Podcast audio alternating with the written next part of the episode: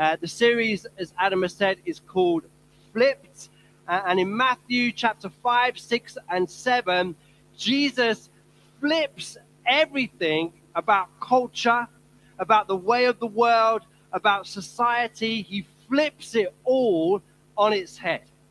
And again, just before we get into the text, just before we get into today's message, the important thing is to say Jesus is the one person who lived and modeled everything that we read in Matthew 5, 6, and 7. Okay, you think this is impossible, this is up here, this is kind of turning everything on its head. How can we live like this? How can we think like this? How can we be like this?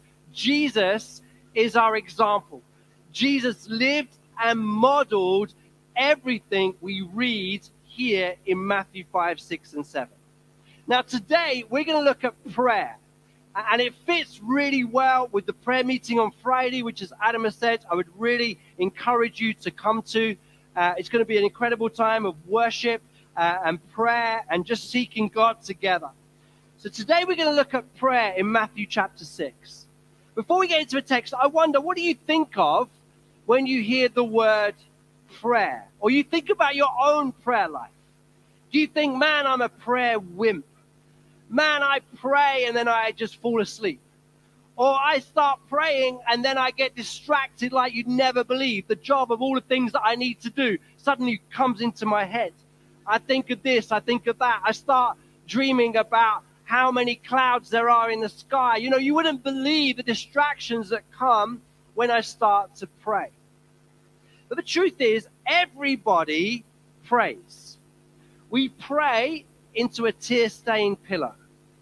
We pray in moments of quiet devotion. We, we pray grand liturgies. We pray cries of help.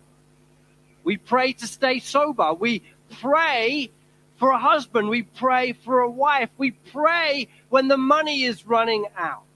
We pray for the unborn baby who hasn't kicked for the last little while. We all pray. Humanity prays. But when you think about it, prayer is quite odd. It's quite peculiar. And all of us will have questions or doubts about prayer. And we're not alone. The early disciples struggled to pray. Peter, James, and John and Andrew in Luke chapter 11, they asked Jesus, Lord, teach us to pray. You see, no one had prayer figured out. Jesus was the one who is the greatest example of prayer. He prayed before he ate. He prayed for the little children. He prayed with tears. He prayed with joy. He prayed with, for miracles. Jesus was a co equal to God, and yet he prayed. He devoted himself to prayer. He prayed through the night when he knew he was going to the cross. He prayed, and his blood sweat through his skin because of what he was fearful of, but he prayed before he went to the cross. When the disciples asked Jesus to teach them to pray, he gave them a prayer. He didn't give them a lecture. He didn't give them teaching. He gave them a quotable, repeatable prayer. And just one more thing before we read that famous prayer for me, the most helpful way of thinking about prayer is that it's a conversation. If I was having a conversation with Adama, I would speak, she would, I hope, be listening, and then she would speak, and I would listen, and we would go on like that. Prayer is a conversation. We speak to God, God speaks back. We need to listen sometimes to what He's saying. We then speak back. We speak with little short sentences about little things in our day. We then speak with torrents and torrents of information about what we're feeling and what is going on. But we speak, we listen. We speak, we listen. We speak, we listen. Prayer is conversation with God. That said, let's read Matthew chapter 6. We're going to read verses 7 through to 13. Matthew chapter 6, 7 through to 13. And when you pray, do not heap up empty praises as the Gentiles do, for they think that they will be heard for their many words. do not be like them, for your Father knows what you need before you ask Him. Pray then like this Our Father in heaven, hallowed be your name. Your kingdom come, your will be done on earth as it is in heaven. Give us this day our daily bread, and forgive us our debts, as we have forgiven our debtors. And lead us not into temptation, but deliver us from evil. Verse 7 Prayer is not vain repetition and words with no meaning. Prayer is praying to our Father in heaven who knows.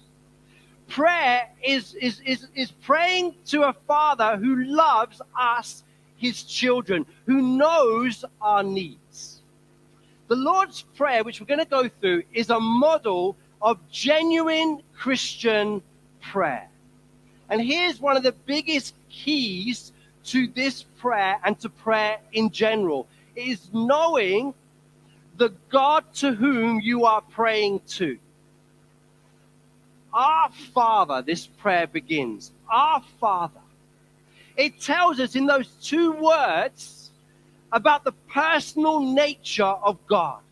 It tells us that as Christians, as believers, we have an intimate relationship with God, that there is proximity between us and God, that we can come up close and personal.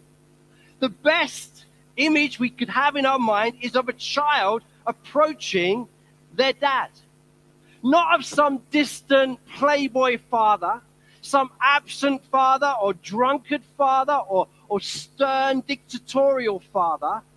No, a daddy, a daddy who comes close and wraps his arms around the child.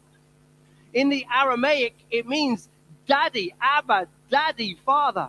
It's an intimate word of a father who demonstrates love for his children. This is how I was thinking about it, reading it. You know, if you go to pickup time at a primary school, the little ones, the really little ones, the reception age or year one or two, you go to pickup time at the primary school. And there's many kind of moms or, or people, grandparents who may be picking up the children. But where the dads are, watch the interaction between the dads and the children. Just, just picture this for a minute. You know, there's the, the ginger haired little boy who kind of runs into his father's arms. There's a little girl with pigtails who comes up to her dad and says, Dad, Dad, Dad, can my little friend Marla come to sleepover? Her, her mum said it's okay. You know, it's a request straight away. It's ask, ask, ask. Or, or the boy with the curly blonde hair who says, Dad, can I have an ice cream? Dad, Dad, Dad, I want an ice cream. You said you could, can I have an ice cream? Or the girl with the pink puffer jacket saying, Dad, can I tell you about my day? I got this score in maths. We made this in playtime. I had, and on and on and on comes the torrent of information. The images of these joyful, carefree, trusting, nothing kind of hidden, making requests, asking for things straight in away, accepting the gifts that a dad has in the pocket of the sweets or the chocolates or the bag of crisps. That is the picture that we are to have when we come to God. We're to come to God like a child comes to their dad, not like the religious leaders who, who posture and pretend and come with all airs and graces. And you've got to understand that this phrase, just those first two words, our Father, you have to pray like this, our Father, that would have blown the minds of Jesus' audience.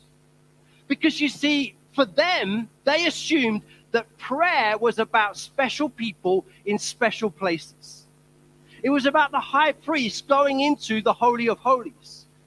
For them, they thought prayer is all about geography, it's about where you pray, and it's all about kind of vocabulary, it's about what you pray.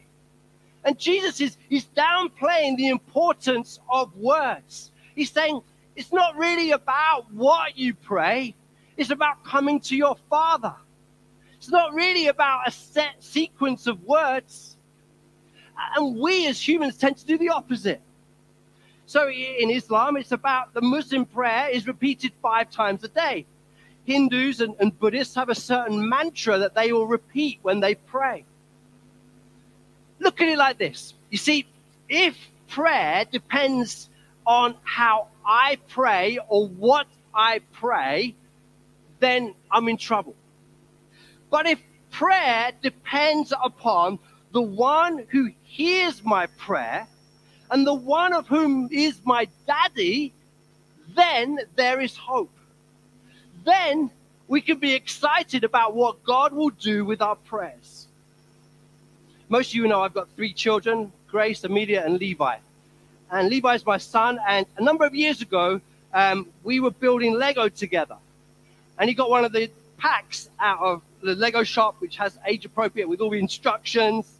And I'd been helping him do something. And then you open this pack, and I was like, okay, I'm going to sit back and watch.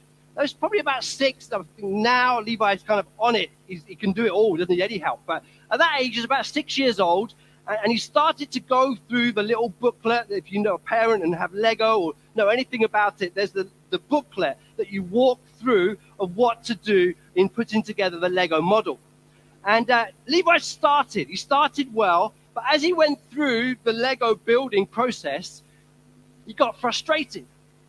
Things didn't work. And if you don't do something right at the beginning, then by the end, it doesn't quite fit together, or you haven't got the right pieces. And I was sitting there watching, sitting there waiting as he went through, as he tried to go through the instructions, he tried to build the little car that he was building. Was watching the frustration, was watching the difficulty. And then eventually, Levi looked up at me, who'd been in the room the whole time, and says, Daddy. And I was like, Yes, would you like me to help? Came in, went through the little bit he got wrong, helped him, and sorted out. And there was the beautiful Lego car. You see, that little image of parenthood is a picture for us of God. God is just sometimes waiting for us to say, Daddy, Daddy, and just involve God in our situations, involve God in the ups and downs of life. Our Father in heaven, our Father in heaven you see, God, though, is not only daddy who is good, he is also great. In heaven, heaven is a place where things are perfect, a place of God's abode, a place where all authority in heaven and on earth is at God's command. God is the creator, the ruler of all things. Isaiah 46 and verse 9 says, For I am God, and there is no other. I am God and there is none like me. Our Father in heaven is telling us that there is no limitations upon God. There is nothing that he cannot do. And in that little phrase, our Father who art in heaven, in that little phrase, we have the challenge that I think a lot of us struggle with. Because there's a challenge to see both not one. Because we see God as our, our, daddy, our friend. There's an intimacy to our time and, and, and presence with God. And then there's the immensity to his power and his authority. And the danger with us in our prayer life is we sometimes go all in on the intimacy and lose the immensity of his power, or we're all amazed at his immensity and then we're too scared to be intimate with this Almighty God. But just those four words, our Father in heaven, shows us how we are to pray.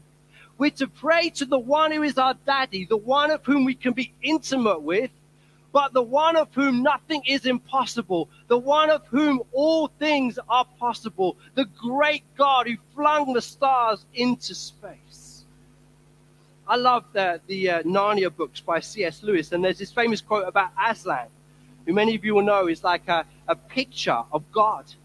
And, and, one of the characters, I can't remember which one it is, one of the children talk about Aslan, and, and, and they say of Aslan, look, Aslan is great, Aslan is powerful, but he is not safe. There's something powerful and almighty about Aslan, about God, and yet he's there, and you can rustle your head up against the mane of Aslan, the Almighty One. Our Father in heaven. You see, just those four words, we could camp out on those four words all morning. This isn't protocol, this is reminding ourselves of the truth. It's so that when we come to prayer, we come in the right frame of mind. It refreshes us to remember who God is. I tell you, if you get nothing else from this message, just remember the power of those four opening words Our Father in heaven. Intimacy and in order power and authority. From there, we go into the rest of the Lord's Prayer. Now, we're not going to go into it in the greatest detail as I just looked at the first line. But the structure is important. The structure of the rest of the Lord's Prayer, because it is structured into two sections. So after our Father in heaven, we have a, the first structure which is focused on God. It's focused on Him. Hallowed be your name. Your kingdom come. Your will be done. It's about the glory of God. And then the second section comes, which is about our needs, the needs of those who are committed to God. Give us our daily bread. Forgive us our sins. Deliver us from evil. So after that opening Our Father in heaven, we go the glory of God and then the needs of man. So let's briefly look at the glory of God. Our Father in heaven, hallowed be your name. Now, God's name is holy, He is set apart. He is not like us. We can name the names of God and the characteristics of God, of which are so different from us when I pray the Lord's Prayer, which I often do as a kind of like a, a springboard to praying elsewhere, when I pray the Lord's Prayer and I come to uh, your hallowed be your name, I will spend time reminding myself of the names of God. God, you are Jehovah Jireh. God, you are Yahweh. God, you are the great I am. Lord, you are the Prince of Peace. You are perfect in all your ways. You are good. You are kind. You are just. Reminding us, myself, of the glory of God, declaring the holiness of God's name. Hallowed be your name. Then it says, Your kingdom come. What God wants us to pray there is that life on earth will become more like life in heaven. What you're praying is heaven come to earth. You're praying for God to break in to the pain and the darkness and the difficulties of this earth. You're praying for miracles. You're praying for healings. You're praying for people to be saved. You're praying, God, let your kingdom come and your will be done. One day this will be fulfilled, of God's kingdom coming. When Jesus returns in glory to rule and reign, that prayer will be done. That prayer will be completed. Your kingdom come. Jesus will return with his kingdom in full splendor and glory. Your will be done, then it is, on earth as in heaven. There we have the priorities of God being over my priorities. To be concerned with the things of God rather than the things of Mark, the things of me. When we pray that your will be done on earth as in heaven, that's what we're praying. We're praying, Lord, let it not be my empire. Let it not be about me. Let it not be about my influence. No, flip it on its head. Let it be about God's will, God's way, God's name, God's glory. Now, we can unpack all of those little lines far more, but just there, to the glory of God. Start to the glory of God. Fill your gaze with the glory of God. Our Father in heaven, hallowed be your name, your great name, your honor your name of who you are, of the greatness of God. Let your kingdom come. Let heaven come to earth. Where we see pain and destruction, let heaven come to earth. And let it be God's will in my life, not my will. Let it be God's will done in the world around us and not the wills of man. And then it flips. It goes from God's name and God's glory to the second half of the Lord's Prayer being about you and me, being about our needs. From God's affairs and God's glory to our affairs and our needs. And again, you think, well, how can I pray this? How, how can I come to God like this? Well, remember, it's our Father in heaven. Remember, we have a Father who loves us. We have a Father who, who wants the best for his children, who wants us to bring our needs to him, who wants us, like Levi, struggling with his Lego, to say, Daddy, come to him and ask. So let's look. Verse 11 Give us this day our daily bread. So much here. Firstly, bread. Bread is not purely a loaf of bread. Bread was a symbol in biblical times of everything necessary for the preservation of life. It's basically a word that you hear meaning it's all the basics. It's your food, it's your shelter, it's good health, it's peace with, with family and friends.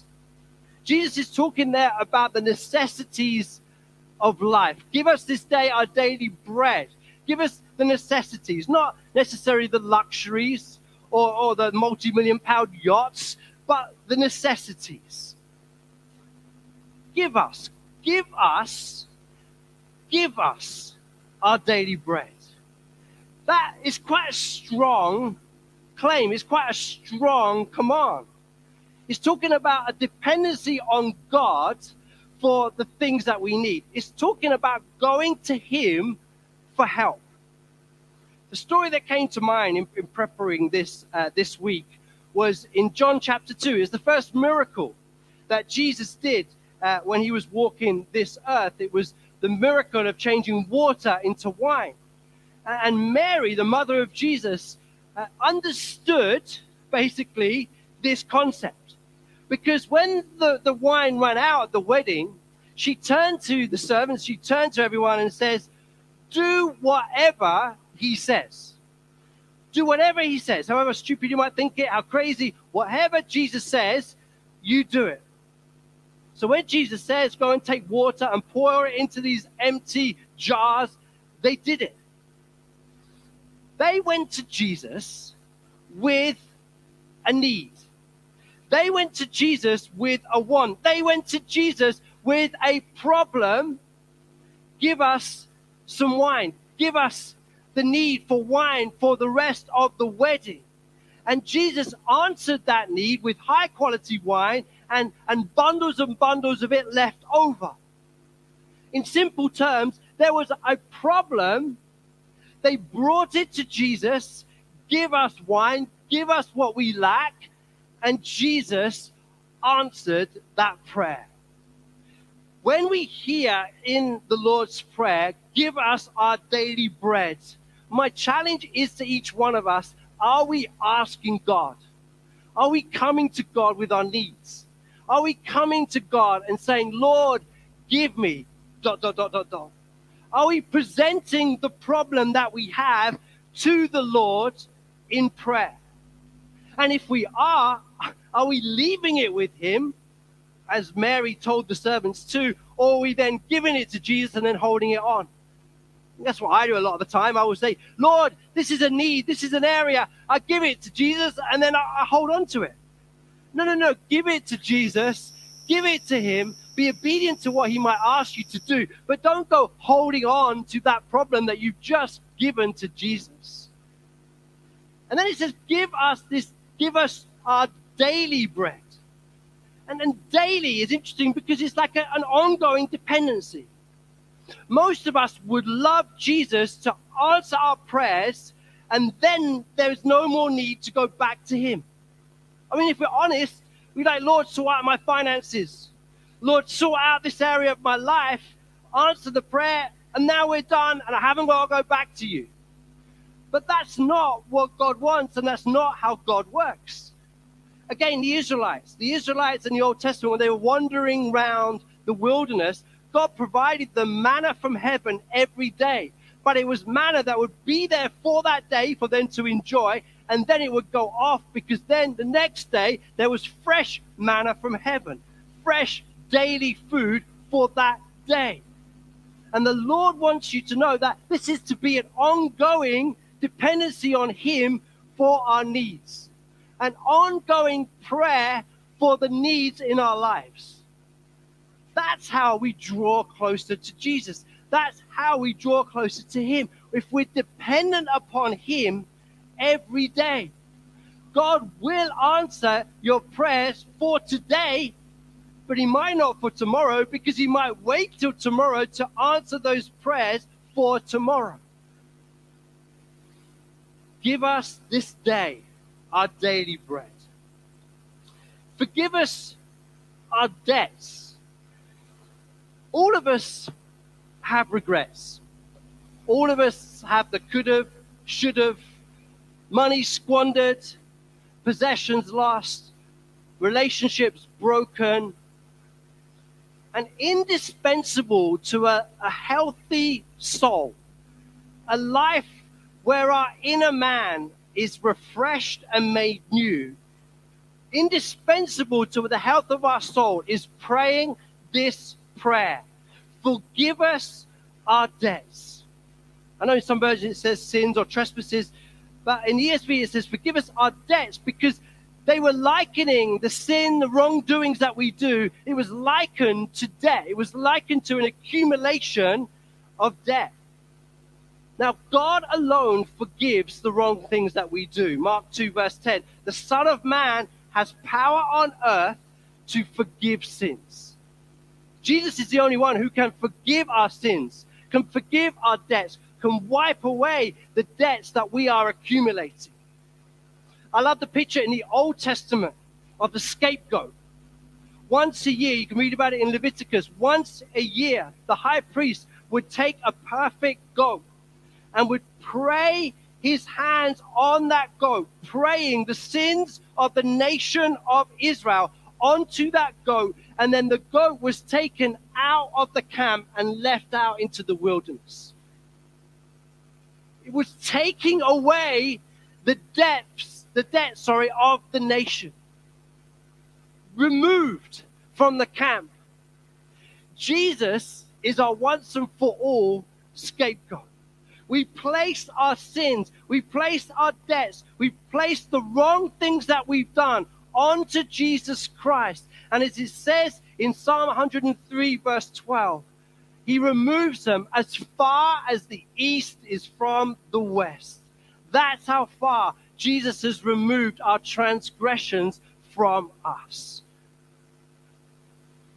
So we need to stop tormenting ourselves when we feel bad about things we've done wrong. We're to come to Jesus and say, Lord, forgive me. Forgive me. Forgive my sins. Forgive my debts that I have done today, this week.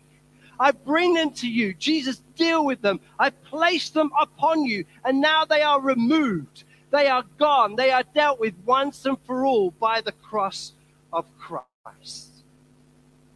And we're to forgive our debts as we also forgive our debtors, those that have done wrong against us, those that have hurt us. And we can unpack that and unpack that lots more. But here's the very wonderful take. When eyes, our eyes are opened to our own sinfulness before God, the hurts and pains of others will seem small in comparison. The more we understand what incredible grace and forgiveness Jesus has done in our life, the more it will help us to deal with the hurt and the pain of others. And then finally, lead us not into temptation, but deliver us from evil. Let us not walk down the path that the devil has for us. And again, you can unpack loads here, but the one thing I want to focus on is that the devil, Satan, who is real and is active, is, as the Bible tells us, the father of lies. The father of lies is Satan. So when I hear that, lead us not into temptation, I think of my mind and I think, Lord, would you stop me walking down the path of the lies of the enemy? Now, every single one of us will have different areas where we're susceptible to the lies of the enemy. It could be the, the, the area of, of, of how we see ourselves.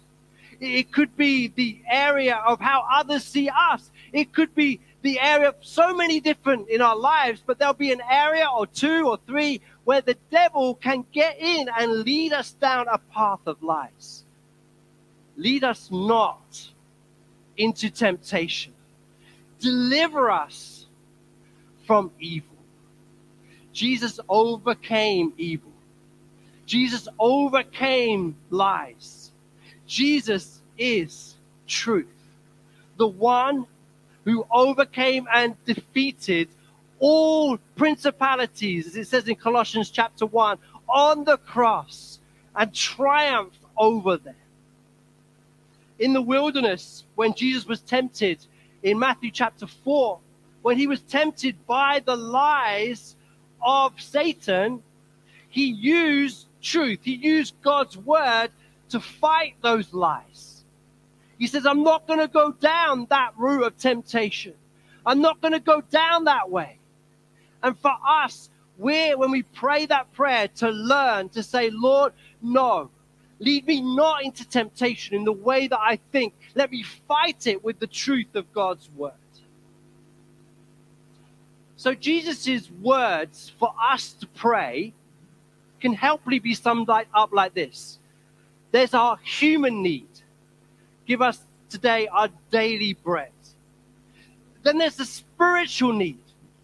Lord, forgive my debt, forgive my sin, forgive my trespass against others. And then there's my, my moral need to be delivered from evil. Human need, spiritual need, and moral need. The Lord's Prayer is a wonderful model of how to pray.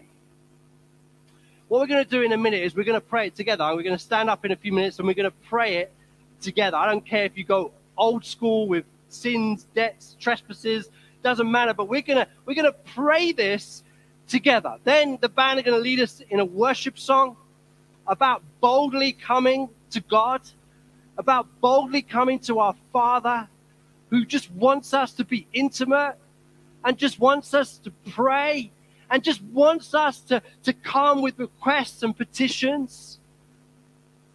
And then we're just going to finish with a final challenge for all of us. So, Ben, could you come up and let's all stand?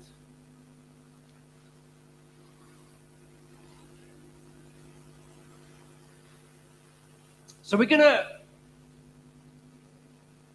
we're going to read together say out together, out loud, the Lord's Prayer. It's on the screen, great. There it is. And we're going to read it together. And you know, the Lord's Prayer, the other beautiful thing is when I pray the Lord's Prayer, I tell you, it feels like I've had a, a kind of like a three course dinner, five course dinner. What by that I mean, it feels like kind of like I've touched every base. I've had my starter, I've had my main course, I've had my dessert, I've had my coffee, I've had my chocolate. Okay, it just feels like like like everything has been covered when I pray the Lord's Prayer. And I use sometimes the Lord's Prayer to, to pray, and then I'm off praying for, for, for God to break in and for his kingdom to come. And then you just finish with the rest of the prayer. But whatever you do, however you use it, it, is a beautiful prayer that God has given us to help us. Because, as I said at the beginning, we all struggle to greater or lesser degree with prayer. Even if you're going through a good season of prayer, there'll be a time in your life when you struggle to pray. So we're to use the tool that Jesus gave us, which is the Lord's Prayer. So we'll read it through together. And then, Jonathan, if you could then lead us, and we're going to sing Boldly I Approach. Uh, and we're going to just worship using that song. So I'll count us in. So we're kind of uh, roughly together. But honestly, go trespasses, sin, old school, whatever. You can pray in your mother tongue. If you know the Lord's Prayer better than that, whatever works for you. But let's all out loud pray the prayer that Jesus taught us. Okay, one, two, three. Our Father, who art in heaven, hallowed be your name. Your kingdom come, your will be done on earth as it is in heaven. Give us this day our daily bread, and forgive us our debts, as we forgive those who been against us. And lead us not into temptation, but deliver us from evil. For thine is the kingdom, the power, and the glory, forever and ever. Amen. Amen.